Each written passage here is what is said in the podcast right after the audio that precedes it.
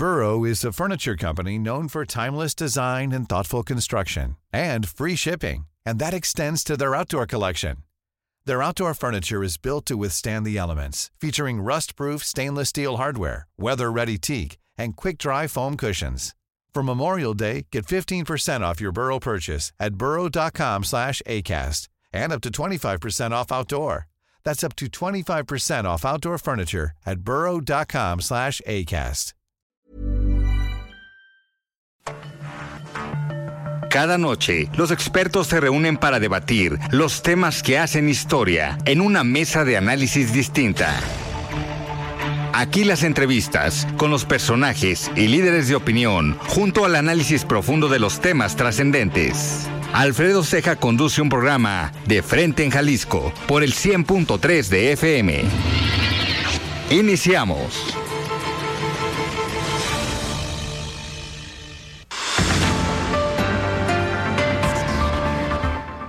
Hola, ¿qué tal? Muy buenas noches. Bienvenidos a una emisión más de Frente en Jalisco, aquí en Heraldo Radio Jalisco. Son las 7 de la noche en punto, hoy lunes 24 de julio. Quiero agradecer, como todos los días, en los controles técnicos a Antonio Luna, en la producción y redacción de este espacio a Ricardo Gómez, y recordarles nuestro número de WhatsApp para que se comuniquen con nosotros, el 3330 1779 66. El día de hoy vamos a tener una mesa de análisis con dirigentes juveniles, pero ahora de organismos empresariales. Nos acompañará aquí Paulina Patlán, ella es presidenta del Consejo Coordinador de Jóvenes Empresarios del Estado de Jalisco. Platicaremos también con Armando Castaño, él es presidente de la Comisión de Jóvenes de Coparmex Jalisco, y también platicaremos con Ernesto Coronel, él es presidente del capítulo de jóvenes del Consejo Agropecuario de Jalisco. Como cada lunes, vamos a escuchar el comentario de Rafael Santana Villegas, él es director de la Escuela de Comunicación de la Universidad Panamericana Campus Guadalajara, y también escucharemos ahora el comentario de Olga Navarro, comisionada presidenta del Instituto de Transparencia, Información Pública y Protección de Datos Personales del Estado de Jalisco, quien recién tomó protesta como presidenta del ITEI después de varios meses de estar al frente Salvador Romero, a quien agradezco el tiempo que estuvo como presidente y que colaboró los días lunes con este comentario como presidente del ITEI. Ahora le cede pues el comentario a Olga Navarro, a quien le daremos la bienvenida. Les recordamos que nos pueden escuchar en nuestra página de internet heraldodemexico.com.mx, ahí buscar el apartado radio y encontrarán la emisora de Heraldo Radio Guadalajara. También nos pueden escuchar a través de iHeartRadio en el 100.3 de FM. Y les recordamos nuestras redes sociales para que se comuniquen con nosotros. En Twitter me encuentran como @AlfredoCejaR y en Facebook me encuentran como Alfredo Ceja. Y también ya tenemos el podcast de Frente en Jalisco, donde pueden escuchar esta mesa de análisis y todas las entrevistas en cualquiera de las plataformas. El análisis de Frente en Jalisco.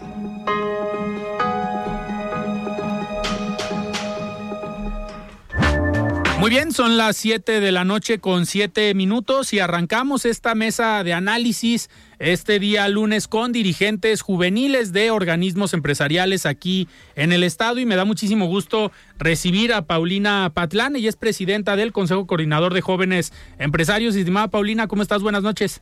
Buenas noches, Alfredo, encantada de estar aquí con ustedes y también con grandes líderes, jóvenes y además amigos. Ernesto, Armando, encantada de compartir este espacio y el micrófono con ellos, y opiniones también, por supuesto. Perfecto, muchísimas gracias, y también recibo aquí en cabina a Ernesto Coronel, él es dirigente de la parte juvenil del Consejo Agropecuario de Jalisco. Estimado Ernesto, ¿cómo estás? Buenas noches. Buenas noches, Alfredo, gracias a ti y a todo tu auditorio. Aquí muy contento de estar acompañado de una gran amiga y líder, Paulina Patlán, y un gran amigo también, Armando Castaño de Coparmex Jóvenes. Un gusto saludarlos. Muy bien, y también recibimos aquí en cabina a Armando Castaño, presidente de la Comisión de Jóvenes de Coparmex Jalisco. Estimado Armando, buenas noches, ¿cómo estás? Buenas noches, ¿qué tal, Alfredo? Saluda a todas y todos los radioescuchas que nos sintonizan el día de hoy en De Frente en Jalisco. Saluda a Paulina y a Neto que nos acompañan el día de hoy. Oigan, pues a ver, hay muchos temas que platicar con ustedes, pero sobre todo quisimos hacer esta mesa para empezar a escuchar y que hasta cierto momento podamos estar teniendo estas mesas a lo mejor una vez al mes, para ver, así como analizamos el desarrollo del país, del Estado en materia económica con los organismos empresariales, pues también la visión juvenil y el impacto que tiene en las decisiones económicas del Estado. Lo que ustedes desarrollan desde sus sectores, pues obviamente es muy, muy importante. Ya ahorita a lo mejor alguno de ustedes nos dará un poquito de norte o el dato de pues cuántas empresas hay de jóvenes en el estado, a lo mejor en cada sector o en cada sector que representan ustedes, cuántas empresas representan o qué tipo de sectores están representados, por ejemplo, en el Consejo de Jóvenes Empresarios, que así como el Consejo de Cámaras Industriales, pues representa a cerca de 22, 25 sectores, pues obviamente en la parte juvenil entra, pues yo creo que otro chip y otra, digamos, cultura muy ligada al emprendimiento, muy ligada a que los jóvenes pues siempre están buscando de qué manera trabajar, de qué manera innovar, de qué manera emprender, y esto ayuda a que pues tengan a lo mejor más empresas y tengan más proyectos. Me gustaría empezar contigo, Paulina, para que nos platiques un poquito de qué representa el Consejo Coordinador de Jóvenes Empresarios aquí en el estado, para que vean que no es nada más como el capítulo joven o el grupo de jóvenes que se reúne, sino que realmente tienen una fuerza en el Producto Interno Bruto del Estado. Sí, Alfredo, como el nombre lo dice, Consejo Coordinador de Jóvenes Empresarios, pues somos una coordinación de cámaras industriales y organismos empresariales. Entonces, hoy día somos 37 cámaras y organismos empresariales que son representados por los liderazgos jóvenes de estas cámaras, uh-huh, que si bien cada uno representa a un sector y a una industria, y cada industria tiene sus necesidades. Uh-huh. Por supuesto que este enfoque de las juventudes entre estos sectores y obviamente representan otras necesidades, claro, que todas empatan o son similares, y aquí mis compañeros también yo creo que vamos a coincidir en algunos puntos, en la innovación, uh-huh, que estamos buscando los jóvenes, en que también estas juventudes sean consideradas como empresas confiables, y esta preparación que venimos trabajando y impulsar los liderazgos desde las cámaras o sus industrias para que realmente pues sea una representación sólida y tengamos voz dentro de las cámaras industriales, dentro del Consejo de Industriales, que también hoy día tenemos voz y voto, porque muchos creen que somos el grupo joven de Industriales CCJ. Jalisco, uh-huh, y no, la realidad es que somos un organismo con una estructura muy similar, pero bueno, nosotros representamos como tal a sus juventudes y a la industria joven de estas cámaras. Perfecto. Armando, dentro de esto que comenta Paulina sobre los problemas a lo mejor de cada uno de los sectores, ustedes en Coparmex Jalisco y en la parte obviamente joven, tienen un trabajo bastante interesante en cuestión de apoyo a los emprendedores. En la Comisión de Jóvenes de Coparmex, ¿quiénes están? ¿Quiénes forman parte de esta Comisión de Jóvenes? Si tienen algunos sectores en específico, son empresarios de diferentes sectores, porque ojo, a pesar de que son empresarios jóvenes, pues hay que llamarlos así, porque muchas veces pensamos que los jóvenes son emprendedores, ¿no? Los jóvenes también son empresarios. En algún momento emprendieron un negocio, pero en tu caso, por ejemplo, Armando, ya eres un empresario hecho y derecho, ya ganaste un premio al emprendedor joven del año, si no me equivoco, pero ya eres un empresario que pues tienes un proyecto establecido, un proyecto ya trabajado, pero ¿quiénes conforman la Comisión de Jóvenes de Coparmex? Bueno, Coparmex es un sindicato patronal, es el único sindicato patronal en México, y en Jalisco existe el Centro Empresarial de Jalisco. Dentro de Coparmex nosotros integramos una comisión, la Comisión de Empresarios Jóvenes de Coparmex Jalisco. Y en la comisión hay 4 vicepresidencias donde abordamos una agenda muy interesante de trabajo. Primero está la formación empresarial. Es aquí donde captamos a las inquietudes de jóvenes estudiantes, tanto de preparatorias como de centros universitarios, uh-huh, en la zona metropolitana de Guadalajara y al interior del estado, y les vamos dando una agenda de trabajo muy enriquecedora desde temas de plan de negocios, un plan de marketing. Les vamos construyendo una estructura, porque quiero platicarte, Alfredo, que el limbo, o sea, la parte más importante de un emprendimiento son los primeros 5 años. Ahí es donde el 80% de las empresas quiebran. Entonces, con una estructura les podemos dar más solidez para que afronten los temas. Luego existe el capítulo de fortalecimiento empresarial, que es el más fuerte dentro de mi comisión. Es aquí donde los jóvenes empresarios que ya tienen una MIPYME, los ayudamos con diversos talleres, los acercamos a tanto a empresarios, empresarios como a gobierno municipal y estatal, para todo el tema de apoyos gubernamentales, todos los talleres. Tenemos una fuerte vinculación con ellos. Existe la parte de innovación. Y hoy, por último, no podemos olvidar que no nomás nos podemos preocupar por temas empresariales, sociales y ecológicos. Hoy el tema de la participación ciudadana es algo muy importante dentro de nuestra agenda, y les difundimos a los jóvenes. Tenemos un viaje a la Ciudad de México donde van a conocer la actividad legislativa, vamos a visitar la Suprema Corte de Justicia. El año pasado tuvimos una plática con Marcus Dantus. Es una agenda muy enriquecedora y muy interesante. Invito a todos los jóvenes a que nos escuchen. ¿Puede participar en la Comisión de Jóvenes de Coparmex cualquier joven empresario de cualquier sector? Sí, es multisectorial. Okay. Y bienvenidos los emprendedores que tienen ideas, no estamos cerrados, al contrario, los invitamos a que fortalezcan sus ideas. Perfecto. Ernesto, en el caso del sector agropecuario, pues mucho se ha pensado que el sector agropecuario está peleado con la juventud. A lo mejor en algún momento se relaciona al sector agropecuario con pues personas ya mayores. No visualizamos al campo mexicano con la participación de los jóvenes, pero sorprendentemente hay muchos jóvenes participando hoy en el sector agropecuario, ya sea con emprendimientos, ya sea innovando dentro de las mismas empresas que ya existían o innovando en la forma de desarrollar el campo en México. Dentro del Consejo Agropecuario, ¿cómo es la participación de los jóvenes? ¿De qué sectores hay? Porque hay que dejar muy claro que el sector agropecuario o agroalimentario de Jalisco entran varios sectores de diferentes, digamos, ramas del sector. ¿Quiénes están participando hoy? ¿Qué tal, Alfredo?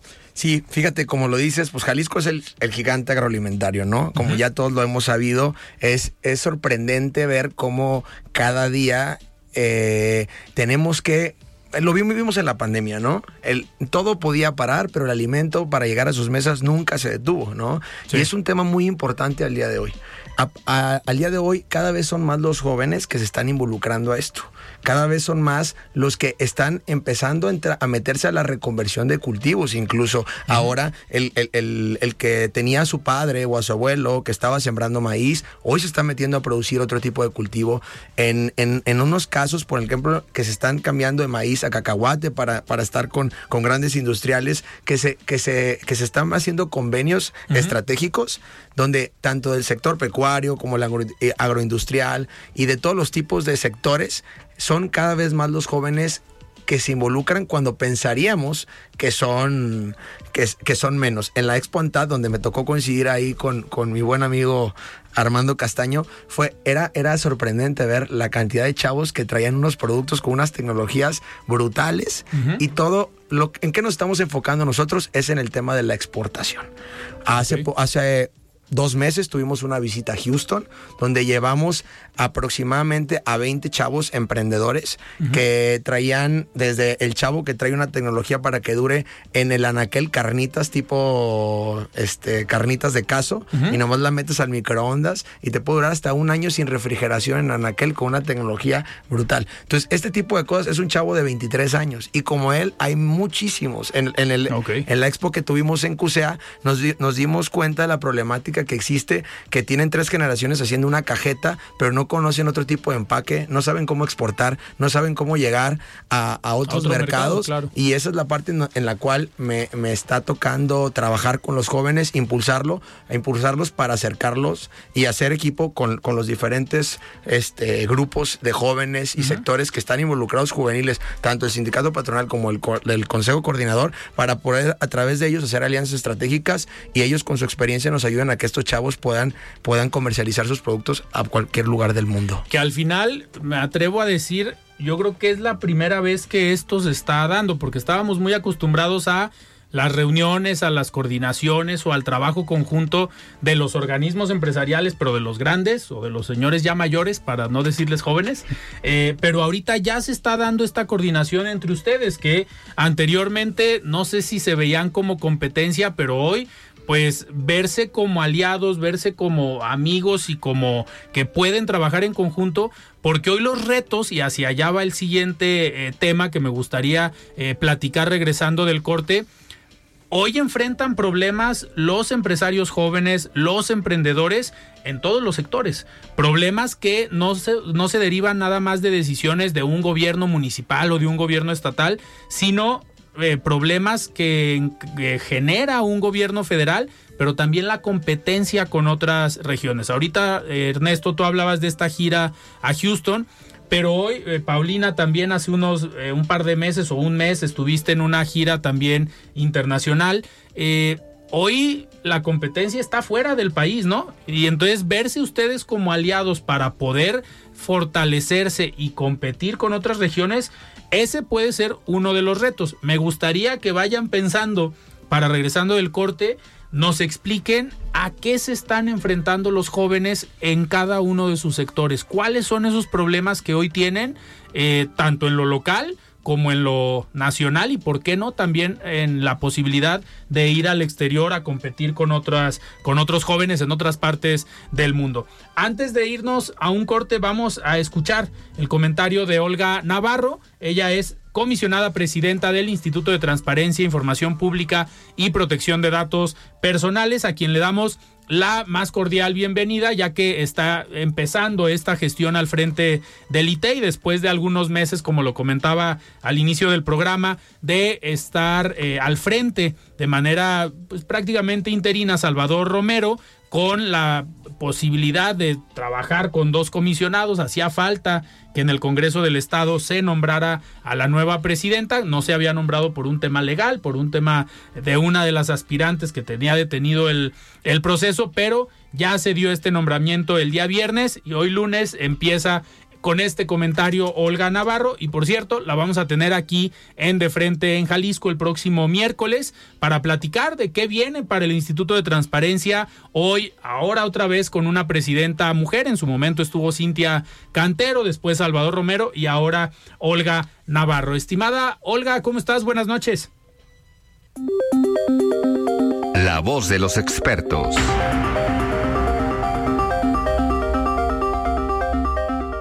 Muy buenas tardes, estimado Alfredo. Un gusto saludarte y coincidir en este programa de Frente en Jalisco. Saludo, por supuesto, con mucho gusto a todo tu auditorio. Inicio esta participación semanal compartiendo que el viernes pasado, 21 de julio, fui designada por el Congreso del Estado como comisionada presidenta del Instituto de Transparencia, Información Pública y Protección de Datos Personales del Estado de Jalisco, mejor conocido como ITEI. Agradezco, por supuesto, la confianza depositada en mí y en mi trayectoria de más de 18 años en las materias de transparencia y acceso a la información pública. Con gusto y, por qué no, con nostalgia, puedo compartir que inicié trabajando en el ITEI cuando por primera vez abrió sus puertas en Jalisco en 2005. Posterior a ello, tuve la oportunidad de trabajar en la Unidad de Transparencia del Gobierno Municipal de Guadalajara en 2007 y conocer de primera mano las necesidades, fortalezas y debilidades de las UTES, así como de los sujetos obligados. Entre las primeras actividades que realizaré desde esta nueva trinchera se encuentra, en primer lugar, el elaborar un diagnóstico institucional en torno a los temas pendientes, asuntos rezagados y, por qué no, la conducción del talento humano, entre muchas más, para así tener un mapeo general y con ello poder generar estrategias a corto, mediano y largo plazo para solventar las áreas de oportunidad que llegue a detectar. Es mi intención, por supuesto, fortalecer el vínculo con el sector académico y empresarial de nuestro Estado, empezando con el Consejo Consultivo del ITEI, órgano colegiado y plural del Instituto, para que con ellos sumemos voces en torno al desempeño que hemos tenido como institución al día de hoy. Será importante también retomar las agendas de gobierno abierto y anticorrupción de la mano del sistema estatal anticorrupción, así como de los diversos liderazgos empresariales. Finalmente, estimado Alfredo, asumo con un gran honor y con una gran responsabilidad el encabezar los trabajos de esta noble institución que ha sido parte sustantiva del desarrollo democrático de nuestro Estado y que sin duda es referente nacional en materia de transparencia. Muchas tareas pendientes, pero sin duda muchos retos interesantes. Muchas gracias y nos escuchamos la siguiente semana. Siga con Alfredo Ceja y su análisis de Frente en Jalisco por el Heraldo Radio 100.3. El análisis de Frente en Jalisco.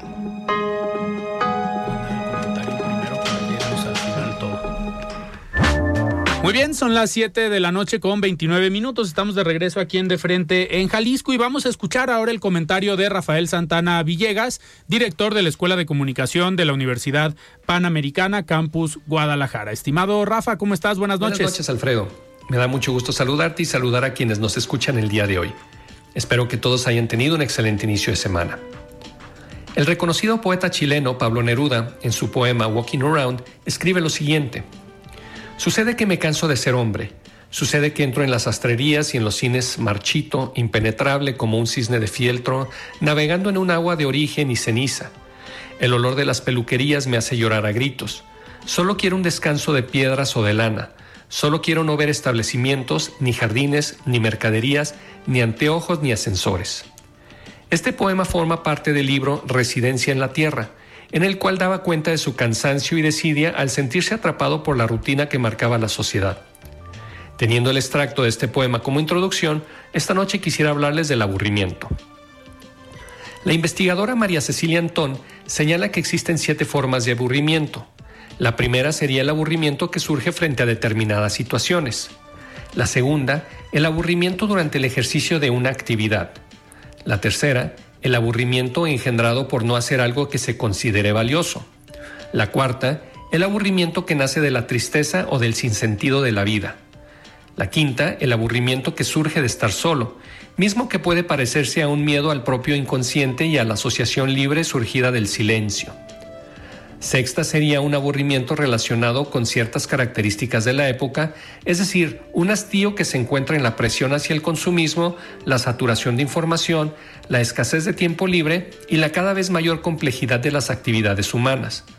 Por último, una séptima forma de aburrimiento quizá más productiva, que antecede a un momento de quietud e introspección que posibilite una salida por la vía de la creación. No necesariamente serán los únicos tipos de aburrimiento, pero es un hecho que agrupan buena parte de las situaciones que nos llevan a pasar por este tipo de momentos. Dice Josefa Ros Velasco en su ensayo La enfermedad del aburrimiento, que nos aburrimos de aquellas situaciones que no nos resultan suficientemente estimulantes, pero también nos aburrimos al exponernos de forma reiterada a lo que ya tenemos de sobra conocido, o cuando no sabemos qué hacer aunque deseamos hacer algo, o cuando hacemos cosas no significativas para nosotros. El concepto de aburrimiento suele tener connotaciones negativas y quizá más de alguno de nosotros hemos escuchado esa expresión de que solamente se aburren los tontos, lo cual no necesariamente es cierto, pues para Josefa Ros Velasco aburrirse es una condición adquirida de nuestra especie, que nos ayuda a conocer lo que tiene verdadero valor para nosotros y lo que debemos desechar para evitar el estancamiento en situaciones que ya no nos llevan a ningún lugar. Todas las personas, sin importar nuestra edad, it's that time of the year. Your vacation is coming up. You can already hear the beach waves, feel the warm breeze, relax, and think about work. You really, really want it all to work out while you're away.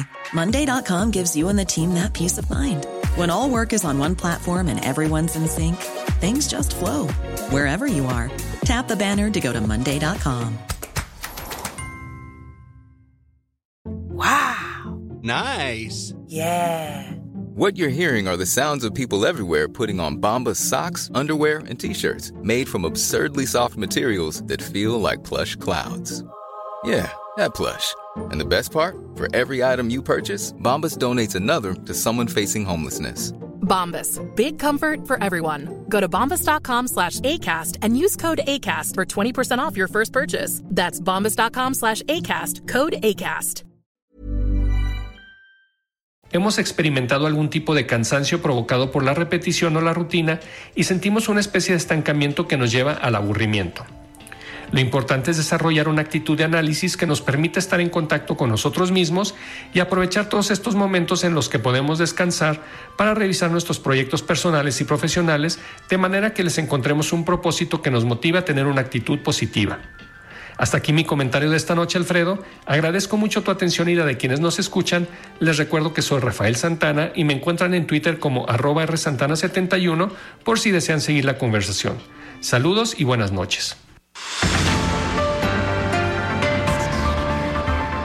Muy bien, muchísimas gracias, Rafa, por este comentario. Nosotros continuamos con esta mesa de dirigentes juveniles de sectores empresariales. Estamos platicando con Paulina Patlán, presidenta del Consejo Coordinador de Jóvenes Empresarios del Estado de Jalisco, con Ernesto Coronel, dirigente del capítulo joven del Consejo Agropecuario de Jalisco, y con Armando Castaño, presidente de la Comisión de Jóvenes de Coparmex Jalisco. Paulina, antes de irnos al corte, pues les preguntaba yo sobre los retos que tienen hoy, sobre las problemáticas que enfrentan hoy los empresarios jóvenes del estado. Entiendo que pues es un poco complejo también para el Consejo de Jóvenes Empresarios determinar cuáles son los problemas para cada uno de los sectores, pero entiendo o supongo que puede haber problemas generales que están enfrentando todos los jóvenes o retos a los que se están enfrentando hoy. ¿Cuáles serían esos retos o problemas?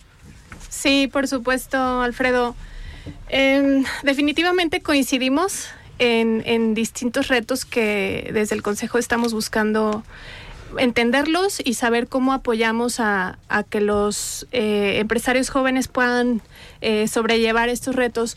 Algo que vivimos, y se habla mucho lo que sucedió después de pandemia, pero si bien un tema que suena mucho y es crucial es la digitalización de las empresas y cómo la pandemia nos obligó, ¿no?, a adaptarnos o llevar esta transición mucho más rápido, pero también esta transición nos ha traído distintos factores que a lo mejor en algún momento antes de pandemia no lo teníamos visualizado, como es, por ejemplo, la ciberseguridad.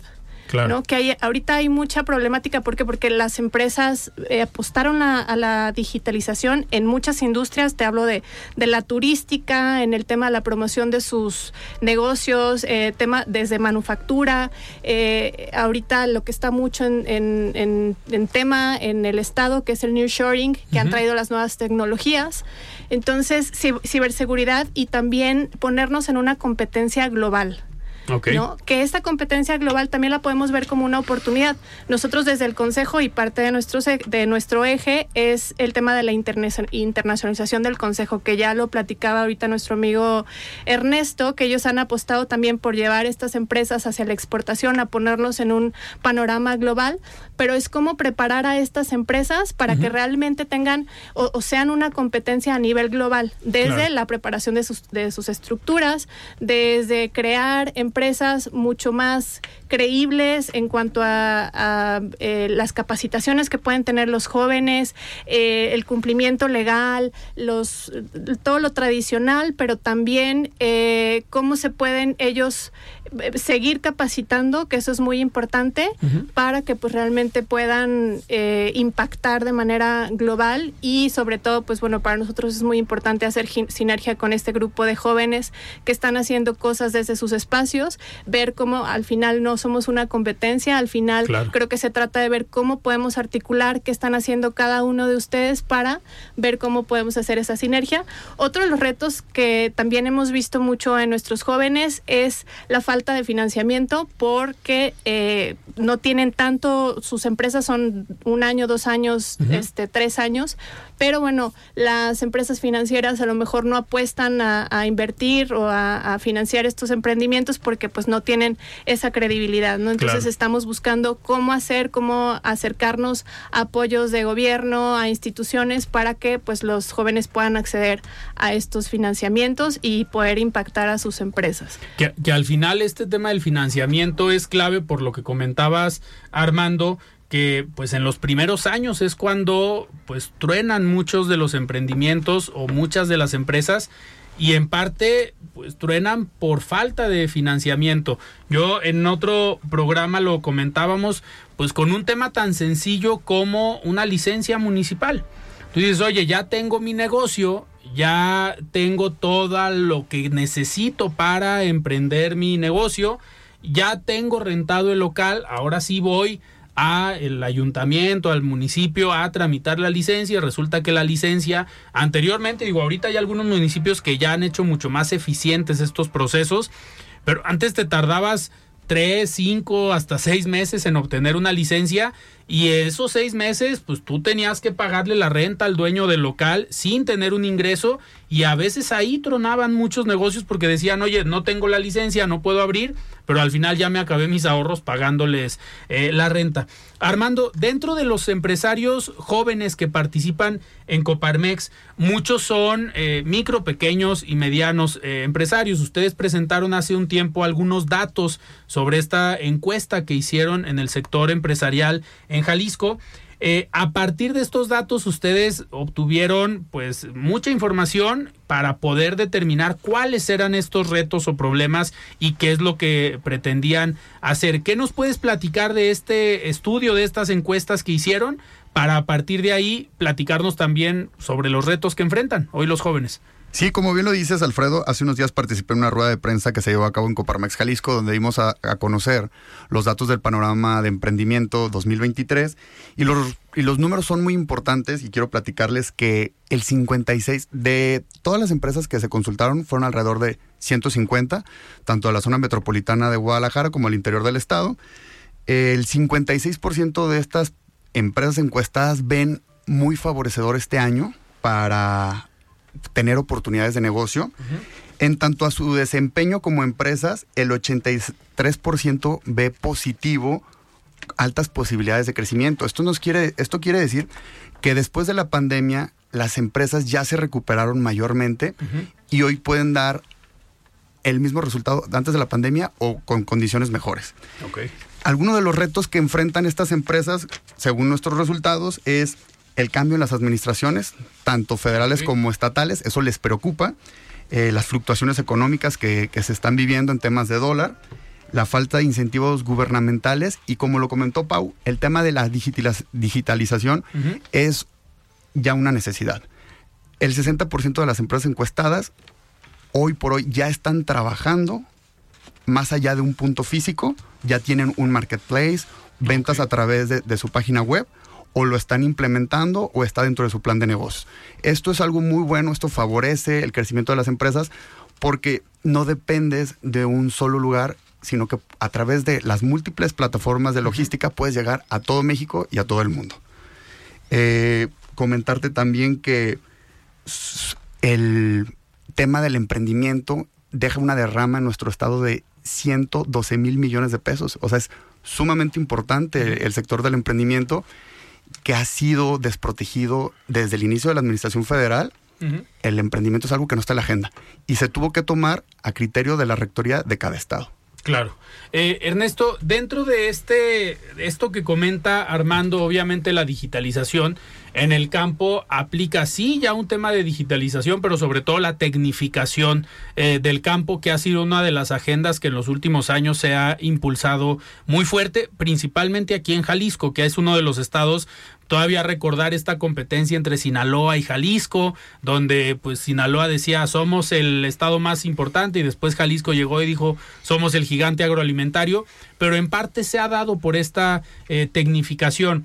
Pero dentro de esta tecnificación también se ha impulsado mucho el tema de las exportaciones del campo hacia otros países, principalmente a Estados Unidos. ¿Por qué tocó este tema, Ernesto? Y quería ver cómo les está yendo, porque tal vez es un problema o un reto que enfrentan hoy los agricultores de Jalisco, el tema del tipo de cambio, porque muchas veces, tú si vendes aquí dices, pues el precio de kilo o el precio de tonelada de cada producto es tanto, pero cuando lo mandas a Estados Unidos, el precio es en dólares.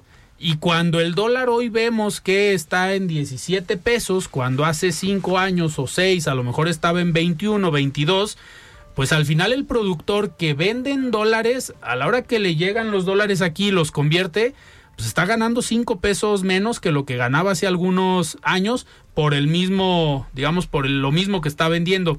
Sí está siendo un reto, un problema hoy el tipo de cambio para muchos de los productores. Como lo dices, Alfredo, es una problemática, pero la problemática más grande es el coyotaje. Okay. La problemática más grande que hay en el campo es el coyotaje. Es decir, que el que produce es el que menos gana, ¿no? Okay. El comercializador, el coyote, es el que más gana. Y el productor, a veces lo agarran ahorcado, a veces vive una situación, pues por los mismos tiempos, quienes tienen los contactos, las relaciones y la capacidad de estar teniendo esos puentes, pues es lo que hace que el productor llegue a tomar esa decisión. Te quiero compartir un dato. Por ejemplo, en 2022, el intercambio comercial de productos agroalimentarios entre México y Estados Unidos creció 13% con relación al 2021. Uh-huh. Y en total, el año pasado se movieron productos por un valor de $73,137 millones entre ambos países. Y esto quiere decir que se mueven más productos desde México hacia Estados Unidos que en sentido contrario, ¿no? Claro. Entonces, ahora imagínate que más de las utilidades de este intercambio se la quedan los intermediarios, no se lo quedan, okay, los productores, ¿no? Entonces, ¿qué es lo que nosotros estamos haciendo? Lo que más nos hemos metido, lo que más nos preocupa. ¿Qué pasaría si encontramos la manera para que los productos de Jalisco que lleguen a Estados Unidos sin esa cadena de comercializadores que llevan todas las ganancias? Que lleguen directo. ¿Qué hicimos o qué hemos hecho? Anteriormente estuvimos en California y el más reciente fue el de Houston. Okay. ¿Qué lo hicimos? Llevamos al productor, que lo apoyamos con transporte para que pudieran sentarse con, para no decir nombres, pero muchas cadenas de supermercados muy importantes de los Estados Unidos.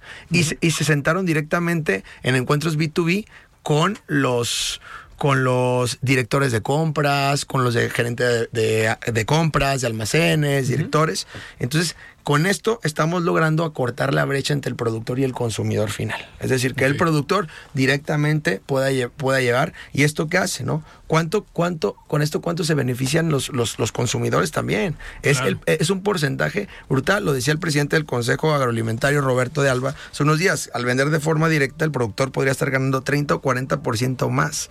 Y el distribuidor estaría en las mismas condiciones y tendría un margen para ofrecer los productos 20% más baratos. Okay. ¿Cuál es el objetivo en lo que más hemos trabajado? Acotar la brecha entre el productor y el consumidor final. Y esto al final pues hace que el impacto, por lo menos en el tipo de cambio, pues sea menor, digo, porque estás ganando, porque estás vendiendo directo, y el tipo de cambio, pues a lo mejor te afecta claro, menos. Claro, porque al final esto provoca que el cambio de divisa, uh-huh, pues al final, si tú estás ganando y te está yendo mejor, pues tienes la capacidad de amortiguar este golpe, que para todos los que exportan, al final, siempre vamos a salir un poquito raspados al cambio de la moneda, ¿no? Totalmente. Oigan, y a ver, nos quedan todavía 10 minutos de programa, y siempre que vienen líderes empresariales me gusta preguntarles un poquito de la situación del país, de cómo ven, porque al final el impacto, los resultados que tienen ustedes como empresarios, no nada más en la atracción de inversión, sino en el desarrollo de sus mismas empresas, pues va en gran medida relacionado por las decisiones de los gobiernos, tanto el gobierno federal, el gobierno estatal, por la generación de estas condiciones de estabilidad para que ustedes, ya sea que ustedes en sus mismas empresas se animen a invertir y crecer, o decir, ¿sabes qué? Ahorita mejor guardo el dinero porque no estamos en condiciones o no estamos en momentos políticos, sociales para crecer, porque no sabemos qué va a pasar. ¿Les preocupa hoy a los jóvenes empresarios la situación política del país, considerando que viene esta parte electoral? Estamos prácticamente a un año de la elección y me gustaría, aquí Ernesto ya se está riendo, no sé qué estará pensando, pero me gustaría empezar por Ernesto. Neto, ¿te preocupa o le preocupa a los empresarios del sector agroalimentario, a los jóvenes, la situación política del país y lo que pueda pasar en el 2024, independientemente de quién gane? Pero siempre hay esta incertidumbre de, pues, ¿cómo nos va a ir como país? Sí, claro, Alfredo. La verdad es que hemos visto las manifestaciones de los productores por el tema del trigo y del maíz, uh-huh, ¿no? La falta de apoyo, la tragedia de Segalmex. Creo, sí, que es algo que le ha dolido y le duele al campo de México. Entonces, en esa sintonía yo creo que tenemos que involucrarnos más. Yo creo que la labor no es un tema de partidos, no es un tema de colores, ¿no? Es un tema de incidir en la opinión pública, uh-huh, incidir en la parte ciudadana. Y yo creo que ahí es donde debemos estar, tenemos que estar, ¿no? Dando la pelea en el sentido, en el buen sentido de sumar. Por eso, claro, ahorita lo platicabas tú, yo nuevamente hago un llamado a todos, ¿no? A Coparmex, al Consejo Coordinador, que nos sentemos a hacer una agenda en conjunto con todas las fuerzas políticas del Congreso del Estado, desde el Ejecutivo, y poder hacer una agenda en conjunto donde podamos impulsar iniciativas, donde nos podamos proteger y podamos impulsar a los jóvenes. Anteriormente he platicado con Armando, que ha rebotado temas para impulsar una nueva ley en materia de emprendimiento. Desde la Comisión de Desarrollo Económico se ha trabajado algunos temas ahí con los diputados integrantes. Tenemos ahí una reunión también que tuvimos una reunión hace unos días, Paulina, para poder trabajar un tema en conjunto y ver qué podemos hacer con los tres niveles de gobierno y con los tres poderes de nuestro estado, ¿no? Entonces, pues ahí estamos puestos y listos para seguir trabajando ahora sí que con todos los sectores de la población. Claro. Armando, la participación ciudadana, lo comentabas tú, es un eje importante dentro de hoy de los jóvenes en Coparmex. Tanto así que les preocupa lo que pueda pasar el próximo año, pero ¿a qué están invitando ustedes o qué están haciendo desde la Comisión de Jóvenes para fomentar o para generar al menos este interés desde la juventud para los temas públicos? Desde la Comisión de Jóvenes Empresarios de Coparmex Jalisco, más que preocuparnos el tema de la participación ciudadana, nos ha ocupado en trabajar, en planear. Estamos por sacar una plataforma innovadora, se va a llamar Coparmex Talks.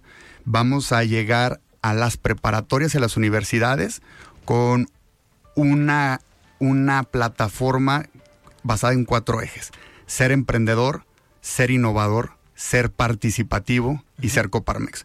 Con ello buscamos incidir en más de 100,000 jóvenes en la zona metropolitana y al interior del estado para que se activen, para que se den cuenta de que el emprendimiento y la participación ciudadana no están peleados. Claro. Van encaminados, porque lo que le pasa al país y lo que le pasa al estado incide en los negocios, incide en la seguridad, incide en la salud. Con ello buscamos marcar un antes y un después, porque va a ser un movimiento de emprendimiento sumamente interesante. Los mejores empresarios estarán en esos foros.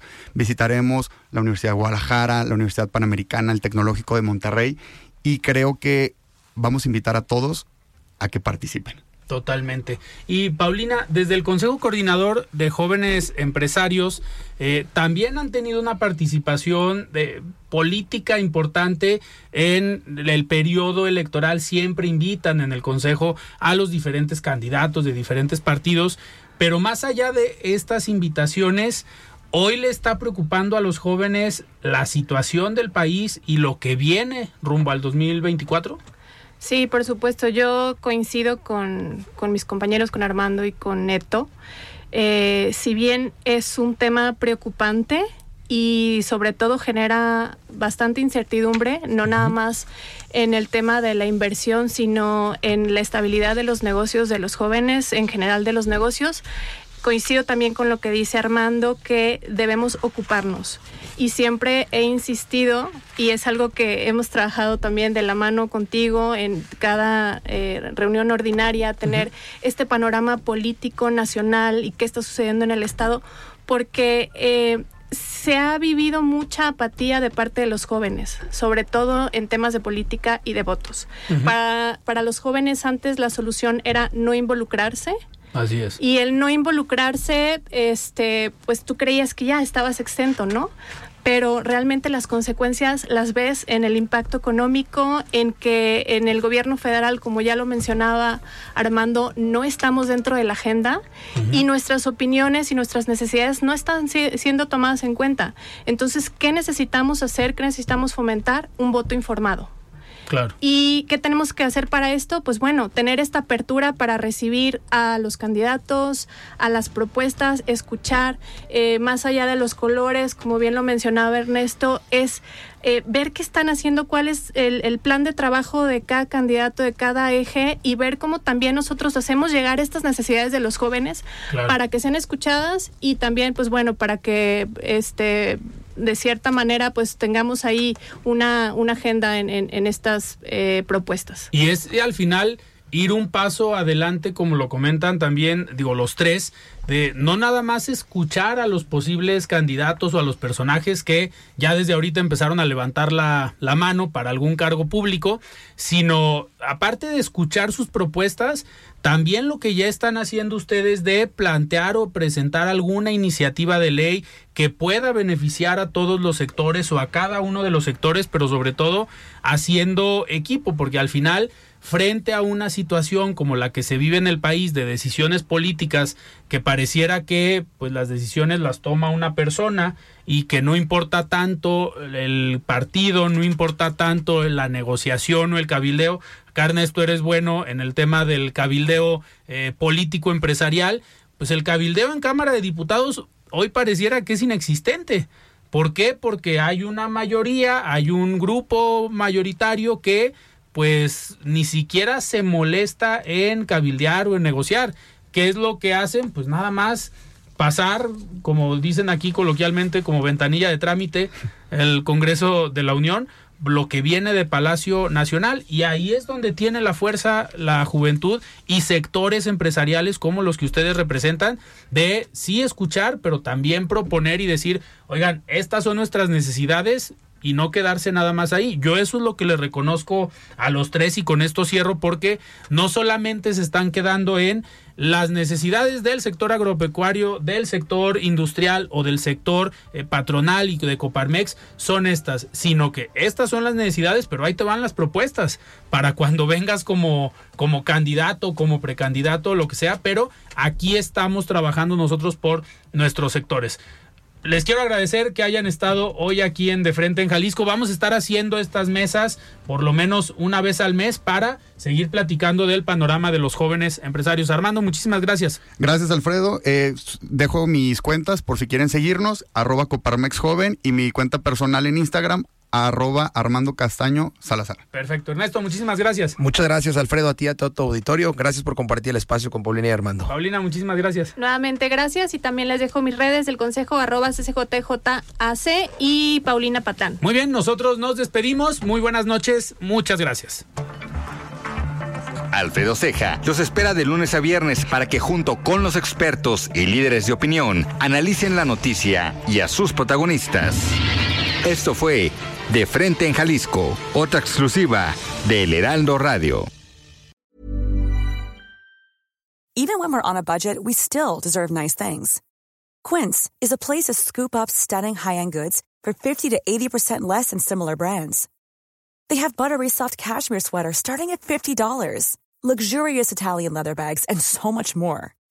Plus, Quince only works with factories that use safe, ethical, and responsible manufacturing. Get the high-end goods you'll love without the high price tag with Quince. Go to quince.com/style for free shipping and 365-day returns.